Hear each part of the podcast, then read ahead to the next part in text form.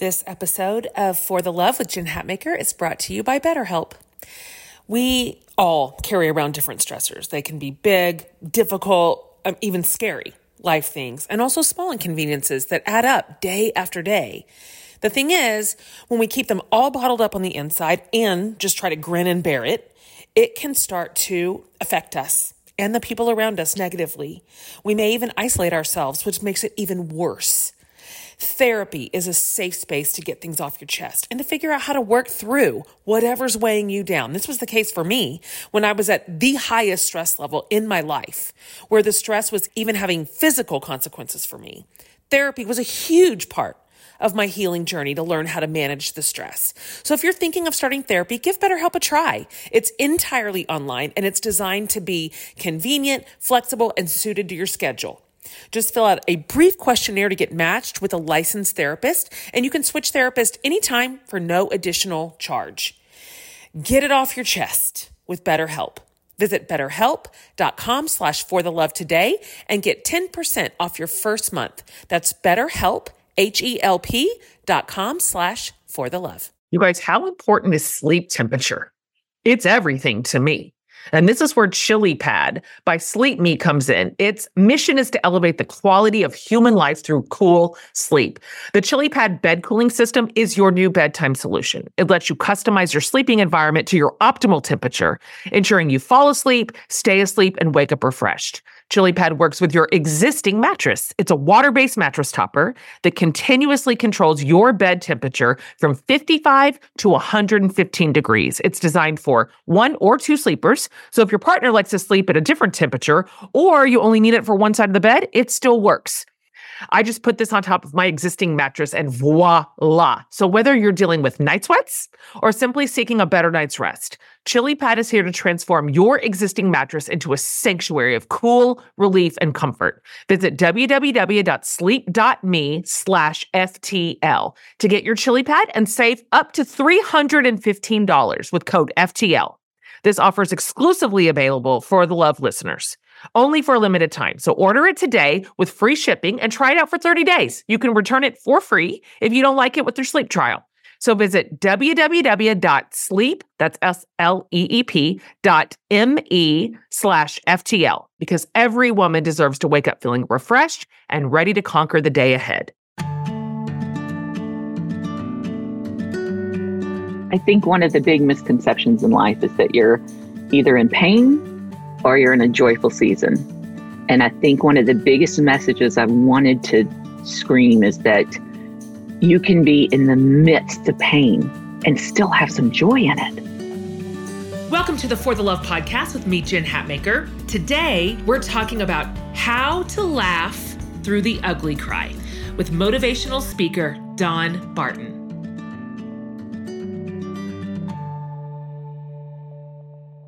Hey, everybody, Jen Hatmaker here. Welcome to the For the Love podcast. I'm so glad you're here.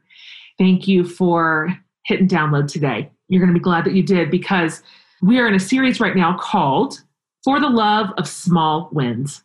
The team and I were just like, this year, you guys, this year, we need some victory. We need some joy. We need some hope. We need some good news. We need some small wins.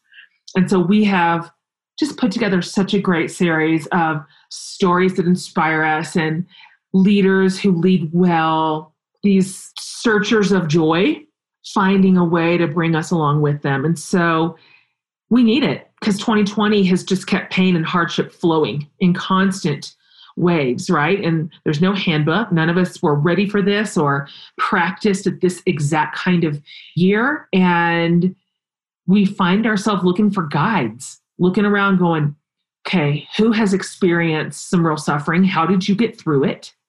And what should I be looking for? How can we do this well? So, my guest today is someone who is offering us so much. She is showing up in her very own lifeboat to pull us out of the water and row us to shore. And she knows what she's talking about. So today I have Dawn Barton on the show. Dawn is a writer, she's a speaker, she's a self appointed joyologist. We need that right now. up until pretty recently, Dawn was ranked the number seven sales director in Mary Kay in the nation.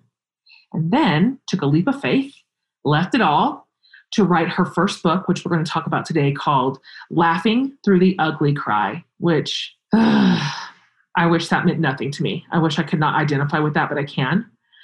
I'm really glad that she wrote this down because she has a story to tell. She has been to hell and back several times. I'm not going to tell it all. I'm going to leave some of her story for the interview because I'm not kidding around. She knows suffering. And yet, after all of it, Dawn tells us we can still find joy, literally, even in the middle of it, in the excruciating part. Before it's over, it's not this or that, or it's not this, then that. And I promise you, she doesn't say this in a tra la la way. This woman has receipts. And you're going to want to hear what she has to say because she's funny too and warm and wise. And she offers us some really, really incredible lifelines today. And so I'm so happy you're going to get to know her better. I loved talking to her. We stayed on our on our recording both before and after, talking and talking and talking even more. You're going to love this one, you guys. I'm so pleased to share my conversation with the warm and wonderful Dawn Barton.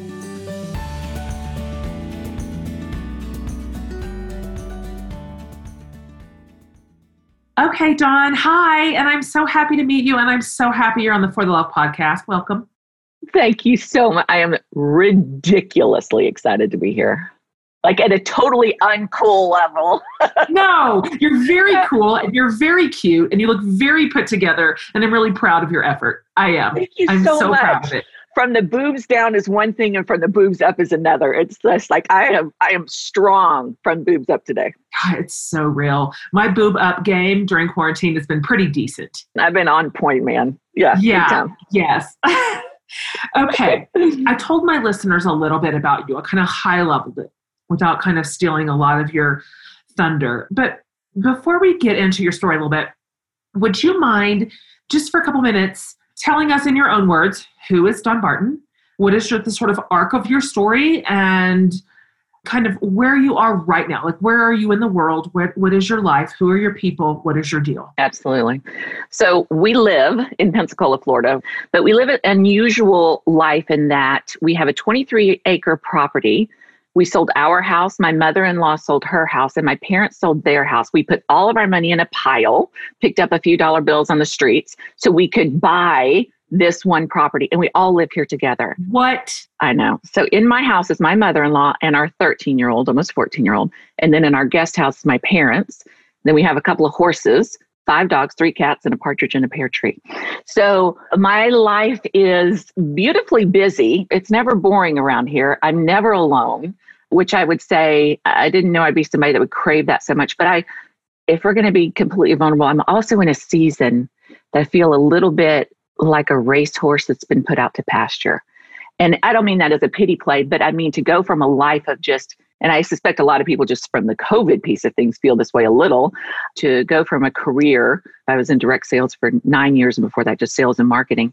Just this chasing a number, chasing a goal, all of that. I was in uh, Mary Kay Cosmetics, which had you asked me, I would have sworn I would never do because it was like for old ladies, and I was just too cool for school.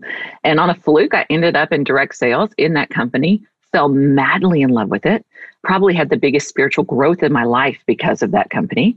I know it really was because God will find you anywhere, right? And in my final year, we had broken a company record. I was the number seven sales director in the nation. And we did big, wild, impossible things. And then I had a dream, and God said, You're going to write a book. I'm like, Oh, no, I'm not. I don't even read them. I don't journal. I'm not your girl. So life took a hard left turn, and here I am. I can only imagine what everybody said when you said, You know, right here at the height of my career, I'm going to go ahead and step away. Because that feels like the they thought it was wise crazy. prudent thing to do. Yeah. Mhm. Yes. Uh-huh. Did your family rally around you? You know what's so great is that my husband was like, okay. Uh, that was the biggest shocking. I feel like that God worked in him at the same time. And my parents were pretty supportive as well. I don't know. I think shockingly, everyone that my inner circle was pretty okay. Some of my very best friends were like, please don't leave, please don't leave, because they were in it as well. And to leave your girlfriends, that was hard. And although I, two years later, I will tell you that they're still my best friends. And, you know, that's so Are we still communicate. Yeah, they really are. I thought I would lose a lot of those friendships and I didn't. Because you, you do use that, lose that commonality of the career Uh-huh. piece, you know, just like when you leave a job, Sure. that we stayed close. And yeah, people thought I was crazy and that was okay. Yeah, but here you are. And you knew and you listened and you made the right move, even when maybe on paper it didn't seem to be as obvious a choice. I want to talk about this because you've been through more in your life than most people would go through in 10 lifetimes. Really. I'm going to read something that you wrote. You said, I am someone who has lost a sweet, precious daughter, and after that, had a divorce from a good and kind man, been raped, the assailant was caught, and we went through a full jury trial. I had stage three breast cancer and survived, but lost my baby sister to cancer just a few years later. My mother had a brain aneurysm. My husband battled with alcoholism. I know how it feels when you can't stop crying or when you've wept so much there isn't another tear inside. But I want you to know there can be joy in the tsunamis of pain. Oh man. Wow. Wow. Wow. Wow. Wow. Wow. Ooh. Can you just talk a little bit more about this? You know, I don't feel like, I think one of the big misconceptions in life is that you're either in pain or you're in a joyful season. And I think one of the biggest messages I wanted to scream is that you can be in the midst of pain and still have some joy in it. It's weird. It is because recently I lost my uncle in March, one of the great loves of my life. And it was right at the beginning of COVID. He had a massive heart attack. And I was driving to Louisiana with my mom. And I was crying that cry so hard that you can't, you just can't get that breath. You know, that that cry so hard. We pulled over. I probably had to pull over three times. We got to my aunt's house. We're hugging, we're crying. And 20 minutes later, we're laughing till tears came down It's so real. that is joy in the midst of pain. And I think if I were to say the thing I wanted to, I wanted to write a book where I felt like I was, you know, talking to a girlfriend, that I was holding her shoulders, that I was hugging her, that I was also saying, you can choose to not be feeling like that. Now, I I always want to say I'm not talking about debilitating depression. You know, when we're talking about chemical depression, that's a whole different subject. I'm talking about that we have a choice in a season of heartache where you have to say, Today I'll take a shower. But on that, you also get to have a season of staying in bed. I don't think God means that for us for years on end, but there is a season for deep grieving. It's part of the process, it's part of what we're supposed to do. But then you have to choose to to take some baby steps. You and I were talking before we started recording.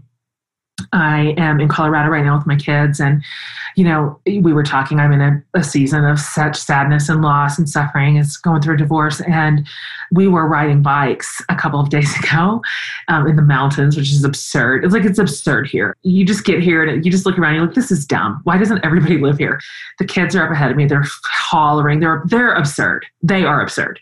They're laughing and making me laugh. And we're going through this like sort of can tree canopy on our bikes, and I'm in the back and. I noticed, like, I'm like, what's happening with my face right now? So I'm grinning. Like, I am smiling as big as a person can smile because just everything is so beautiful. And I'm crying. Like, I've got tears like streaming backwards out of my eyes. And I'm like, how is, what is happening? Like, how am I literally laughing and crying at the same time? Like, literally, physically, biologically doing it. And you can. Yeah. You can. I, believe that that's God showing us that there is joy, even when there is pain. There is. Mhm. Before your breast cancer diagnosis, how long ago was that? Nine years. Yeah. A stranger told you this is going to be the worst and best year of your life. That's a big thing to say to somebody facing a new diagnosis. So, looking back, two things. What do you think she meant? And also, was she right? I think she meant what you're about to enter into is just hell, and you're going to see the blessings from people. Now, was she right? No, because it was absolutely not the worst year of my life. It just wasn't. Do I want to do it again? No, absolutely not. But it wasn't the worst year because it was probably of all the other things I went through, it was the year that I most saw the love of strangers and the gifts of those that I knew shine through during my difficult times. Oh man, people. That's just the magic, isn't it? Like the way that people show up for us and our hurt, it's almost too much. It's almost like an embarrassment of riches. And I can see how you could say, in light of all that, no, that was not the worst year of my life. Even there with a health scare, you teach us both by living it and then you wrote it for us how to look for joy in things big and small, even dead center in the middle of awful. I liked the stories that you told of two people who showed up for you really big during your cancer battle, which was your sister Jody, your husband Craig. Can you talk about those two and what they each did for you specifically in that in that part of your life? Uh, I don't know that I can talk about these two without crying. So here we go. Because it was such deep, meaningful pivot points of my life. Jody, my sister who lives in Austin, and flew in. And when she flew in, I was at the very beginning of my chemo treatments. She came in 14 days after my first chemo treatment. Now, my oncologist had told me I was going to lose my hair from day 17 to day 19. I had that on the calendar. I am ready to mourn hair in three days and go, morning of hair. It, you know, I have a terrible metabolism, but I have this really great hair. It's so much a part of my existence of a human. I mean, just, just like I have hair. And I went to style it before she came in. It started just falling out in my hands, just so much hair. Then she came and she got in the car. She said, and she was like, Are you okay? And I was doing the, No, my hair is falling out. It is not supposed to come out. You know, that kind of. You're supposed to have three more days. three more days. I said, Let's go get some wine. Let's go get a, you know, a razor, an electric razor. And she, oh, First, she did my initials in the back. We cut it short. She did, she carved my initials. Then she did a mohawk. But just that she made this horrible moment a moment of laughter. So there we are. I'm having the ugly cry, and she's making my hair into these ridiculous styles. And we were laughing, and it was, I felt so disgusting, so vile, so when you tie so much of your existence to something as stupid as hair, and I did, and I'm not saying it's stupid, don't get me wrong, it's part of who we are, but I was so wrapped up in that in this crazy kind of way. It was a great lesson for me because I became strong in that, hey, my bald head is it's not so bad. I, I don't mind it so much. But in that very beginning, right after that, my husband at the time was, he happened to go active duty that year. He's normally a commercial airline pilot, but he went active duty that year with the Navy and he was in Bahrain. And he was going to, ooh, this is hard. He was going to Skype me that day to see, you know, because I just lost all my hair. Mm. And I was so embarrassed. I didn't want to. I remember trying to think of excuses as why not to Skype that day. What what could I, you know, how could I get around it? And it rang, you know, I got on the camera and it was ringing. And then he popped up and immediately he looked at me and goes, Oh, you look so beautiful and he never flinched. He never said anything wrong. And I put my hand on my head. I know. And I said, No, I don't. No, I don't. And he said, Take your hand down. You are so beautiful right now. In that moment, I would have never had that moment in my life with that pure vision of love from him had we not been in the throes of cancer. I don't know that we would have had another moment where he could have shown love like that. Mm. Well, okay, thank you very much, Jen. Everything's uh, fine. Everything's fine. Woo. That was so sweet. Thank you for telling that story. We're not crying, you're crying.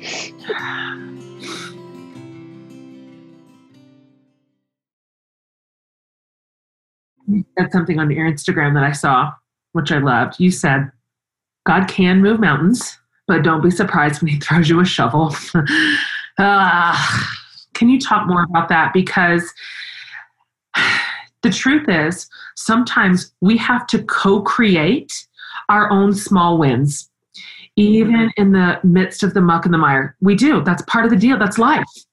I know that's something you had to do while you had cancer. Can you talk a little bit more about that shovel and what that looks like in a human life? feel like I could talk about the shovel thing in a million different ways because the lessons, the journey, the gifts, they come out of the shovel moments. They don't come out of the aha, you know, oh, look at the mountain. It's all in the shovel moments, every single bit of it, whether that be taking a leap of faith and having no idea how to write a book and just taking the next step forward and believing with faith that he's going to put the next thing in front of you again and again and again, just to keep taking those steps. That is a shovel in hand. But when a person sits back and goes, Well, he called me to write a book, I'm just going to wait and see. Oh, that is, you know, he called you to the whole journey and he put you, you know, I had this pain in my life. Now I have this massive, heavy, awful shovel. Like in the beginning, it's so heavy, you can't even barely pick it up. Like you just can't. And then as the days go by, you can shovel a little bit more and you can shovel a little bit more. And all of a sudden, those obstacles and that pain becomes a little bit lighter because you're able to move the pile a little bit. But I also want to say about pain that just like you and I just had this moment of crying over that memory, I can tell stories of losing my daughter and the rape, and it will bring me to the moment of the pain that it, it is in there. But I think the the gift in it all is learning that you still have those moments that you can help somebody else through, not at the time that you're in it. When you're in the mud, you don't be helping anybody because you got nothing to give. you're just a hot mess, so just stay quiet. But after that, God puts us through the, you know, let's allows us to go through things. Let me say it that way. So that we are able to help the next person. And then that person helps the next person and the next person, the next person. And how selfish of us to keep it inside so that we can't ever help anybody. You know, we have to be able to help others. It's just true. The amount of women who are reaching their hands back to me right now, I can't even count them because they've been there. The ones who've been like, you're going to live, you're going to make it, you're not going to die, keep going. This is what helped me. Like, they know because they lived, they know because they lived, they, they grabbed their own shovel and they're reaching back. And I already know, I already know I'm not there yet, but I already know my time will come to reach back to. It will. That's how it goes. That's how it works. And it's beautiful. Somebody told me, uh, actually, a, a doctor told me right in the beginning of the cancer journey, before anything started, he goes, and I was just leaving his office. He goes, Oh, by the way, I had my hand on his door. I remember it so vividly. And I turned back and he said, You know, you're not going to die from this, right? And I thought, No, which was a stupid thing, by the way, for him to say. But the great thing that came out of that is I was never questioning mortality. I was just like where you are right now, that you know what's ahead of you is hard. It's going to suck. It's going to be difficult, but you will come out the other end. You can do it. Yeah, you can come out the other end and you will laugh again. You know, great, you know, what's the, what's the word? Guffaw. Yeah. I, was sharing that she uh, your book taught me that word. But there will be ridiculous amounts of laughter and joy in it and after it. What a good tell somebody who's hurting you know? Just that glimmer of hope way down the road somebody like holding up the lantern for you you know? You'll get here. Like you will. You'll laugh. Oh speaking of laughter i howled about the story that you wrote about your prosthetic breast that you named Lucky. I'm not going to give everything away here because Lucky has a very climactic scene in the book, but I think this is yet another place where you show us how to find, and you can find these hilarious moments in some of our hardest moments. Can you talk a little bit about Lucky? Can you tell everybody about Lucky? Oh, Lucky the prosthetic breast, the four pound prosthetic breast. I could have written a book on the adventures of Lucky because Lucky was so hot and heavy that Lucky got taken out and thrown on chairs at restaurants, doctor's offices, the back of the sofa. You know, there was a lot of, has anyone seen my boob? You know, those kind of But out of Lucky came, again, ridiculous amounts of laughter and I do. I still have Lucky. He is a little bit disintegrating, but I've since had reconstructive surgery, so I don't need Lucky anymore. But Lucky was one of those things that I had a mastectomy on the right hand side and I'm large breasted. So to have one totally flat and one side full was just, you know, devastating. Then to have the prosthetic, I was so excited in the beginning, but then Lucky just had a way of, and I, I say he because no, it had to be a he because a female would have stayed in place and not been hot. It would have been lovely, right? No, I am sorry. It's a he. So I did I not know how to behave down there inside no, that he bra. did not. No, Wow. he did not. And I remember being on an airplane and the flight attendant walking by and looking at me, but kind of kept glancing down. And I finally looked down at my collarbone, and Lucky was there. Lucky was not in my bra. Lucky was just sitting there He was creeping up to your face. Yeah, just right here, just there. Sure. And uh, so, yeah, Lucky gave me a lot of funny, funny stories. And that story that's in the book is is the favorite. It's worth the price of admission. It is. It's totally. Uh-huh. It's totally. Uh-huh. Yeah. I'm really happy to know that you still have Lucky because I feel like if Lucky were mine, Lucky would find a lot of ways to appear. Just unexpectedly in surprising places. I feel like Lucky would be like a companion. I feel like Lucky should be bedazzled. Yeah, yeah. This is what I'm trying Yeah. to say. hmm Lucky should be bedazzled. I'm going to really think on some ways that Lucky can like you know win at a party or i don't know i'm just going to keep thinking about it but i think there's some opportunity Please do. So let me ask you this question. After going through so much of your own suffering, physical, emotional, what's it been like to watch people that you love struggle and battle with their own suffering, which you talk about your mother, your sister with their own health crises? Again, you also talk about your husband's battle with alcoholism. How has that affected you having really lived so much of your own story and then to watch other people suffer and struggle. What have you been able to offer them in these moments that maybe you wouldn't have before?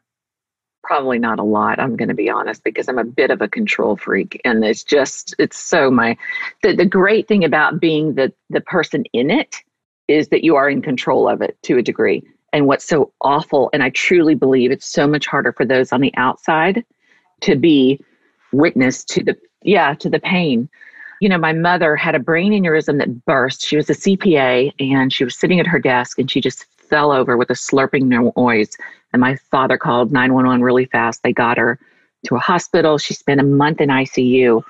And I, loved that season because I loved the care that I was not loved that it happened to her, but I loved the care I was able to give her and that gift of being able to experience something so intimate with someone I loved so deeply.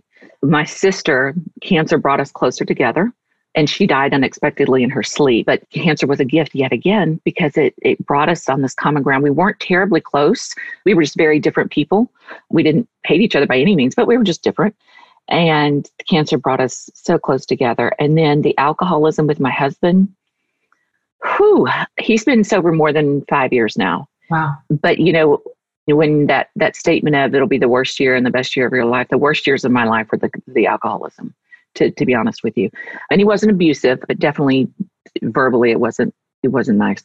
And I would say, especially when you're dealing with any kind of addiction, that you truly cannot change it. You cannot cure it. You cannot, you did not cause it, you know, those kind of things. So that one was hard to be on the the outside of and realizing you just have to become strong in who you are as a person and make that decision. Do you stay? Do you go? What is best for for me? And that that was hard. And I will tell you this, I did not believe there was any way God could cure that, could heal that, could could take the pain that we had and make it whole again. There was just no way. There was so much pain, so much anger, so much hurt. And we're happier today than we've ever been. Oh, man. That is really powerful. And five years sober is a really big deal. Yeah. And even almost a bigger deal is healing out of what feels like impossible brokenness. Impossible. Even when you think, even if you stop drinking, there's still, yeah. I really appreciate your candor talking about that. I feel like that's a really common experience. I don't hear as many people talk openly about.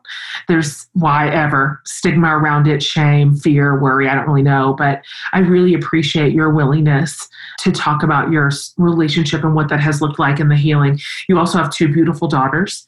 You've got Mackenzie, you've got Elson. How old are they? Almost 14 and almost 31. So they're 17 years apart. Oh, I love raising daughters. I even love raising daughters through your own personal suffering. I'm learning about that right now. What do you think you've been able to teach your girls about resilience? And have you seen that play out in their lives already? I mean, I realize they're two very different ages, two very different seasons of life. It might look really different, but how have you seen sort of that seed of resiliency bloom in their lives? I hope that I have taught them that we can have really awful things happen and you figure it out, Buttercup, and you keep going. I think that would be if my daughters ever experienced traumatic things and stopped and stopped. You know, again, it's okay to stop for a season. It's not okay to stop for a lifetime. It's good. That mm-hmm. keep going part. Yeah, just that you keep Everything. going and keep going. And I mean, on a side note, they're both competitive, and I kind of like that. Oh, so do I. Yeah, I like a good competitive girl. I was born that way. So I just, yeah, I love to see a little bit of a spicy girl, you know, who's got a little bit of grit to her, prepared to go to the mat. I, I love that personality. Resiliency is a big deal. I mean, it really is the the capacity to to go on, to continue, and to hang on to your own integrity in the middle of your own suffering. It's I can't think of anything more valuable. And resiliency gives us that gift to be able to say, even now, this is who I am. These are my values. This is what I care about. This is who I will be. I will not let suffering steal me from my own self. I will still be who I am inside of it is powerful. If we teach our girls that, we've done our jobs, honestly. I remember talking about this elderly woman who I loved and adored. And she was telling the story that she had her knees were more skinned than anyone else's because she had failed and fallen down more than anyone else had.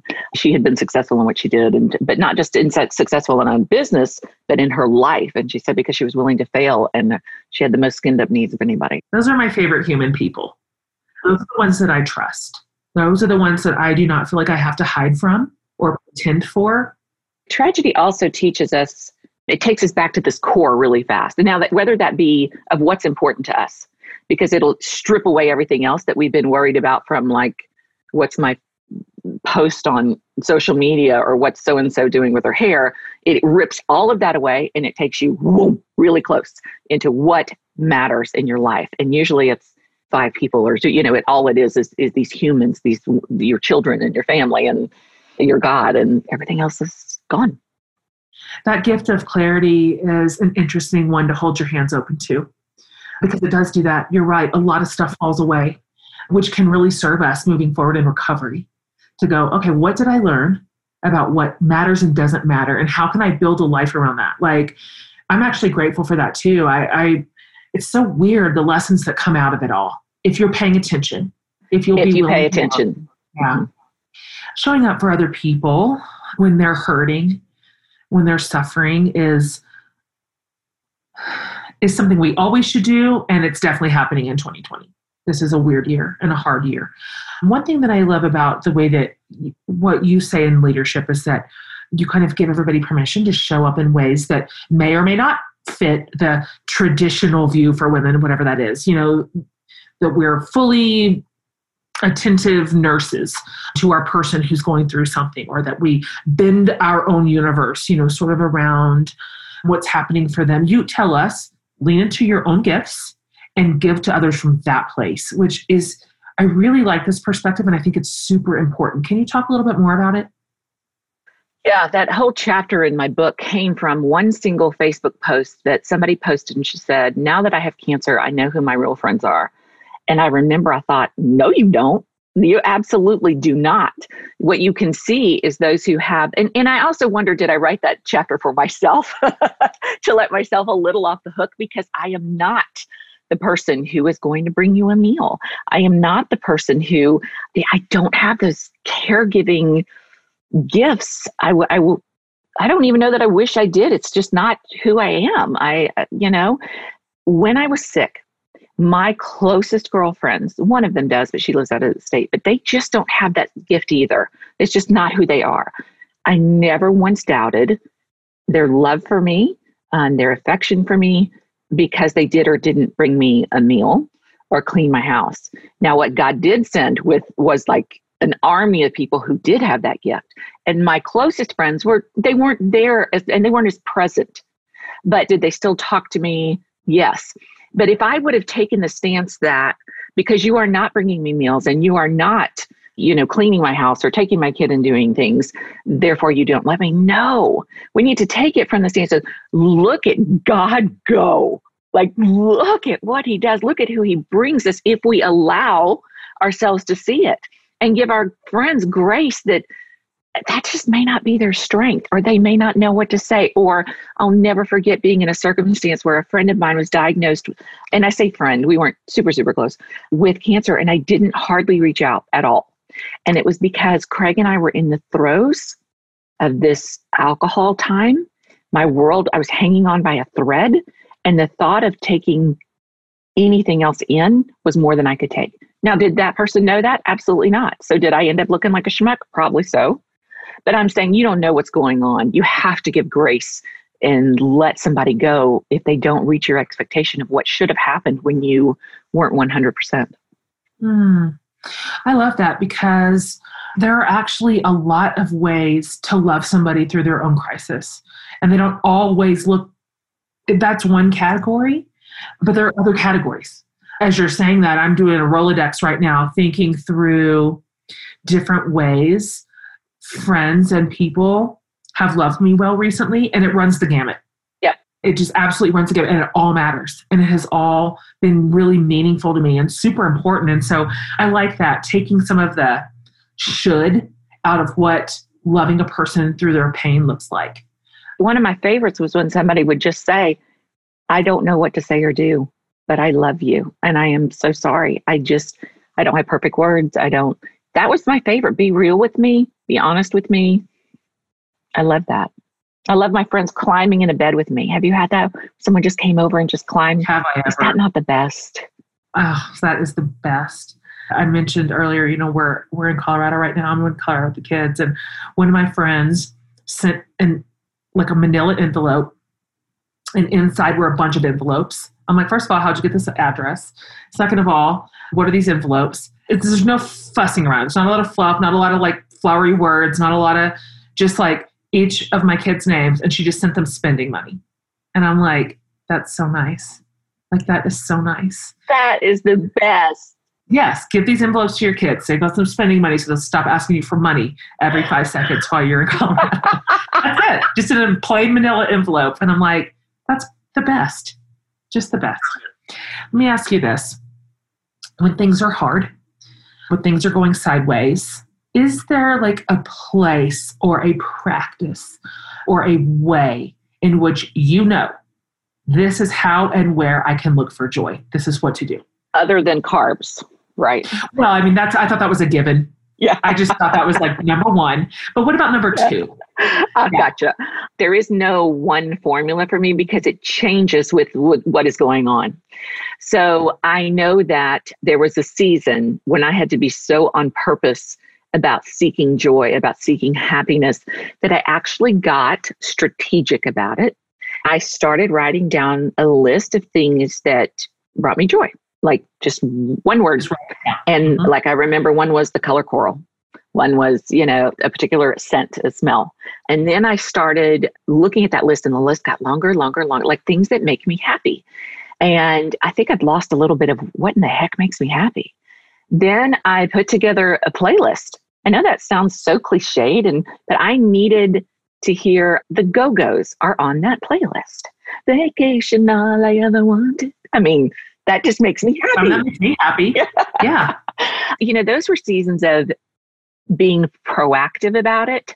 I want to be this woman that has a daily practice of waking up and being in prayer and being in my Bible and doing all the things that we're taught as this perfect Christian woman that we have this quiet time. And I'm not particularly spectacular at it. So I feel amazing on the days that I do that. I try very hard to be with God as much as I possibly can.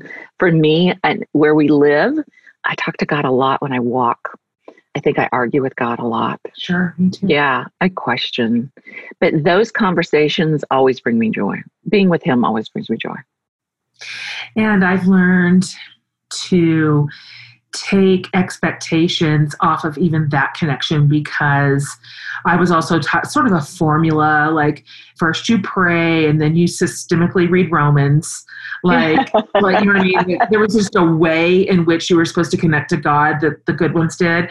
But I have found it to be way wider and wilder and less formulaic than that. Like right now, what it kind of looks like for me and God is he's like, hey, and I'm like, I don't want to talk. And he's like, okay, well, I'm here. That's what it looks like right now. That's as far as we get. And I'm like, that's fine. You just be here, but I don't want to talk. And that still counts. And that still feels like connection. And that still feels like there's a joy inside of it, even if I'm in a, a bit of a standoff.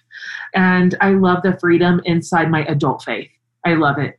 I love it. I love what it offers. I love what feels true and nourishing about it, even if it doesn't literally check any boxes at all. You brought tears to my eyes when you said that. In fact, it's it's right there because it's such a true feeling of I love you, but I am so mad at you because I don't get how you took, you know, a baby from a mommy. I am so angry. And actually in that season of my life, I very much kind of turned from him.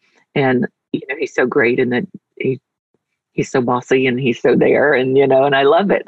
But that it does look different every time. My intimate deep i think you will find in the season that you're in you'll probably have the deepest relationship you probably will ever have with him. Because i think in our valley we get him at a different level than we do on our mountaintops. It's true. You know and that's the great gift that comes with the valley moments is this beautiful relationship because it's so raw and it's so not formulated. And then we're going to do this and then this and then it is a raw real from my gut conversation of i love you but why? Or i don't even know if i love you you know but why? And that is where the faith that i mean when people talk i don't i don't know i didn't grow up with this formal Christian education, I, I, tell people that my my faith was born in in the trenches. You know, it was born in those moments of laying in bathtubs, crying out to Him to take this, to help me, to, and that's where I got to know Him best. Well, that's a sermon right there, and it's true. One wonderful thing about suffering is that you discover that you can press really, really, really, really hard on your faith and it will hold. Oh, yeah. It will hold and it can handle it and it can handle pain and anger and fury and a standoff and live to tell. And so, yes, we'll see. I'm still in the I don't want to talk about it phase. So you just sit there, don't talk to me, but see where that goes and that's okay. That's a, that's my biggest thing I want to tell you is that's okay. Yeah, he can yeah. he can take it.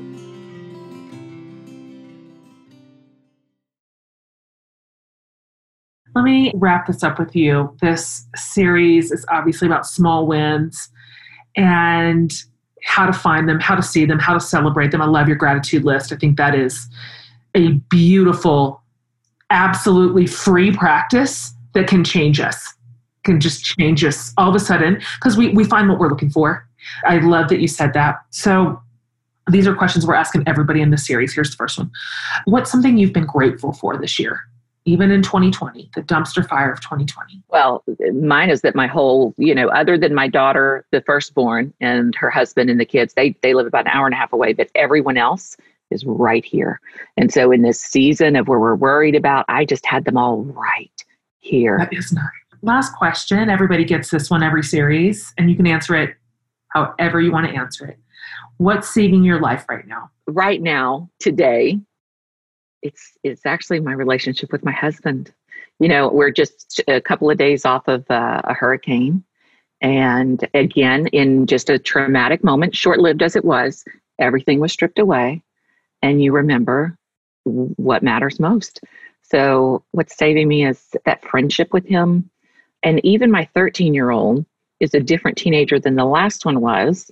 Although I am spoken to often as if I am the world's biggest idiot because, you know, duh, she's such a joy. So they are definitely saving me in this season of where I feel like, like I said in the beginning, maybe this racehorse that was put out to pasture.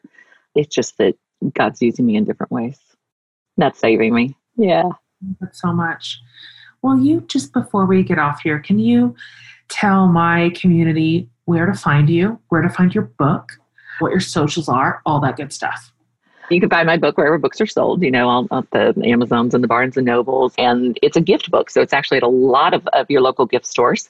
Mean, you can find me on social media. I'm active every single day on Instagram. I get up in the morning and have a little visit with you. I answer all my own messages.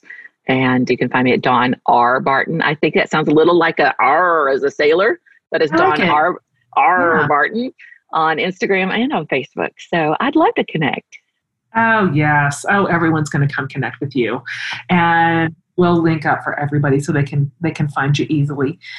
I want to thank you for your just being who you are and for the great authenticity that you share your own story, which you didn't have to do that. You did not have to do that, but you have taken your own pain and recovery and made it a gift for everybody else. And that is really meaningful, really, really meaningful. And I I honor your courage to do it. And I thank you for what you've offered people who are hurting, something like a glimpse from the other side, if you will, a roadmap a little bit tools to use even in the midst of pain. And so I know it's meant a lot to me and it's going to mean a lot to my listeners too. And so just delighted to have met you. So glad. Thank you. You, you just had a hurricane and you're having a podcast with me. Like, you also could have been like, Jen, just no. just no. It's too hard right now. that was so not going to happen. I would have driven to like wherever there was, I'm like, y'all move over. I got a podcast. No, no, no. this is a full circle moment for me. So thank you for the pleasure and the honor of, of being able to share. And thank you for the moment that was a blessing to see that what I went through could be a blessing to you. So thank you, sweet friend. Absolutely. Okay. Thank you, Dawn.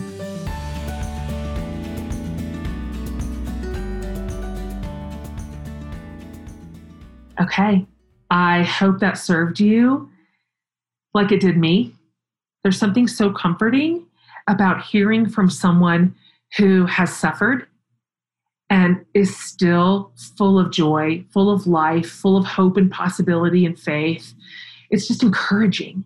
It's so encouraging, even if we just kind of look at them down the road and see what's possible see the potential in our own pain. Really appreciated Dawn's candor and her willingness to share some of the worst moments of her life with us as light in the path toward our own joy and recovery and love and goodness. I know I am super, super grateful.